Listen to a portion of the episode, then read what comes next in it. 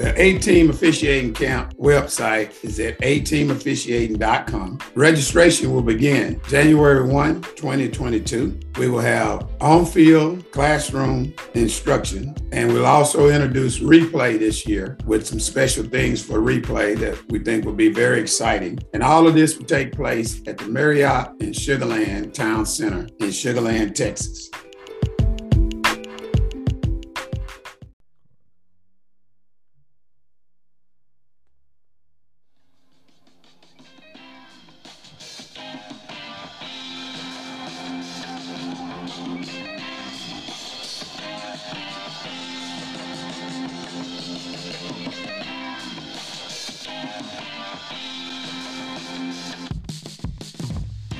Unofficial Lounge with Ashante, Cravonne, and Monty. We're here to give you the insight into some of the biggest plays you remember involving the people wearing the stripes. We look at the grit it takes to become an official while exploring the history of officiating with the people who made it. It's more than black and white.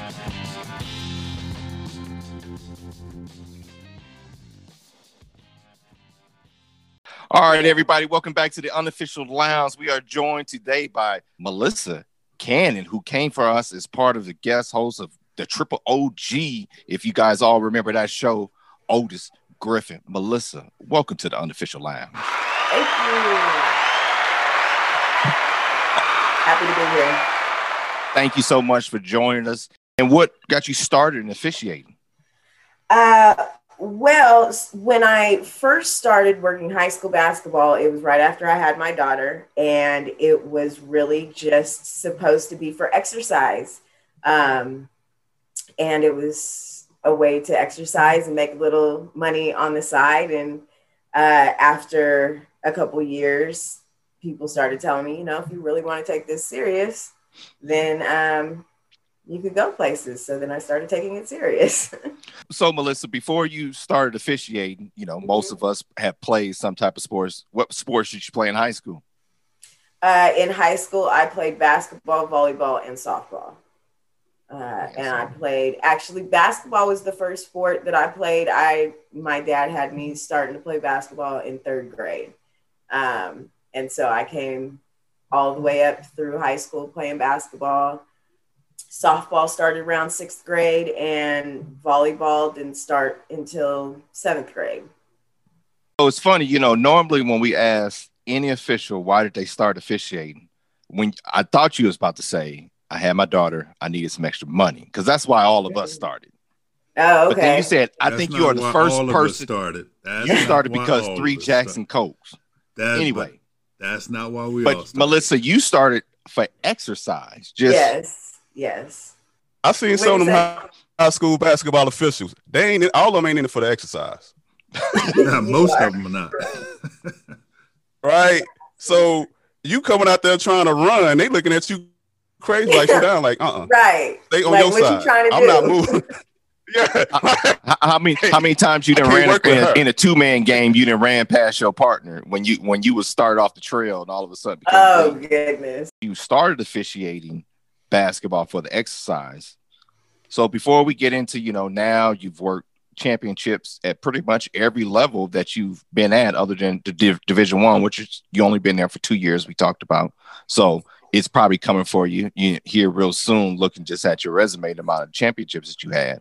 But who introduced you to officiating? Who just said like, "Hey, you should come out"? Because Well, see, you know, like I said, it, the progression. So it was a group of people, um, a group of us, and at the time, um, they were they were in the high school officiating for the money. They were like, "Hey, you know, we came up on this jig. You know, why don't you?" And I was just like, "Oh, well, you know, I'll go out there get some get some run in and get some exercise. I used to play. How hard could it be?"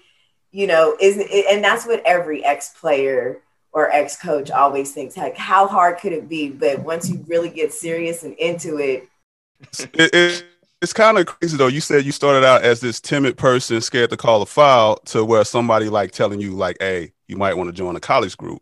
So how did that? So something had to happen. Like it had to click. There would have to be a tipping point. So you just can't go from timid to just boom, I'm on the scene. So Well, you eventually have to start calling fouls. Is it something that happened outside uh, Well, basketball? So basketball and life has always gone hand in I- Right. hand in hand. So any any improvements or or anything that was being made on one end would always translate or transfer over for me on the other end. You took your craft a little bit more seriously to where somebody said, go to this camp. So what was the camp scene like as far as basketball? Because that I heard that's a different type of racket. Absolutely. Uh, I would say, I mean, I didn't know what I was stepping into. Somebody told me to go to a basketball camp. I signed up for a basketball camp, my first ever, and it was a, a college JC camp. And I remember getting there. It was it was uh, at Chico State. I had no idea. They just told me the name of the camp, and I signed up. I get there, and I am one of two women at this camp. They are all men, and it's a men's camp. And I was just like, what did I get myself into? And on top of that, I did not know three person mechanics at the time either. So, you know, I'm very green. And and so it, you know, I just had to get it together and, and hold my ground. You're in the Big Sky Conference, which is I had the opportunity to work football in the Big Sky Conference. So fun sports conference, cool little cities that you get to go to. What's what's the ultimate goal now for Melissa going up? Uh, the ultimate goal is to uh, be hired in as many conferences as possible. Um, What about professional? Because I know basketball go like prof- the NBA works hard to find officials, so they will kind of give you step by step directions. Not saying you're guaranteed to get there, but kind of walk you well, along, I right? was invited to. I, I um, gosh, I probably should have had up some notes for me to reference. I was invited to the grassroots camps out in Norfolk, Virginia. Uh, I think it was three or four years ago, um, which was the NBA training um, camp, uh, and uh, they explained through everything, you know, what the process would be if this is the route that you chose to take. Um, and the more I evaluated it, it wasn't the path for me. Um, okay. With a lot of people, and and not knocking, you know, not no ill uh, feelings or anything as far as anybody who chose that path. But at the time, you know, I still had a younger daughter. Um, and, you know, also being a single mom and stuff. And so, you know, they explained working the G League games and working the, the W, uh, you know, that there's quite a bit of travel, the Right, pay, right. not what you would think that it was. Um, and it did not fit with my program. There was at that time I couldn't be away from my daughter for you know a week at a time, um, only to possibly you know whatever be breaking even. Um, I mean the exposure is amazing, and to some people that balances out. It wasn't enough for me. So how does the travel work in the basketball? Like, does that work? Like I know football is once a week. So how does like you how does the scheduling you're getting into all those various conferences? How does that work? uh, it's pretty much it's up to you to keep your calendar uh, up to date um, as i'm sure you probably know uh, declining a game is frowned upon because the way that the assigners are looking at it is um, you should have had your calendar updated. So that way I, I would have never scheduled you. So if you start declining games the nail in the coffin. yeah exactly exactly. So, Uh, so Melissa, just to just to clarify for those that don't understand the difference though of scheduling for basketball and football, she said her calendar. So, correct me if I'm wrong. At each level, so whatever conference, you can set your calendar for that conference, correct right?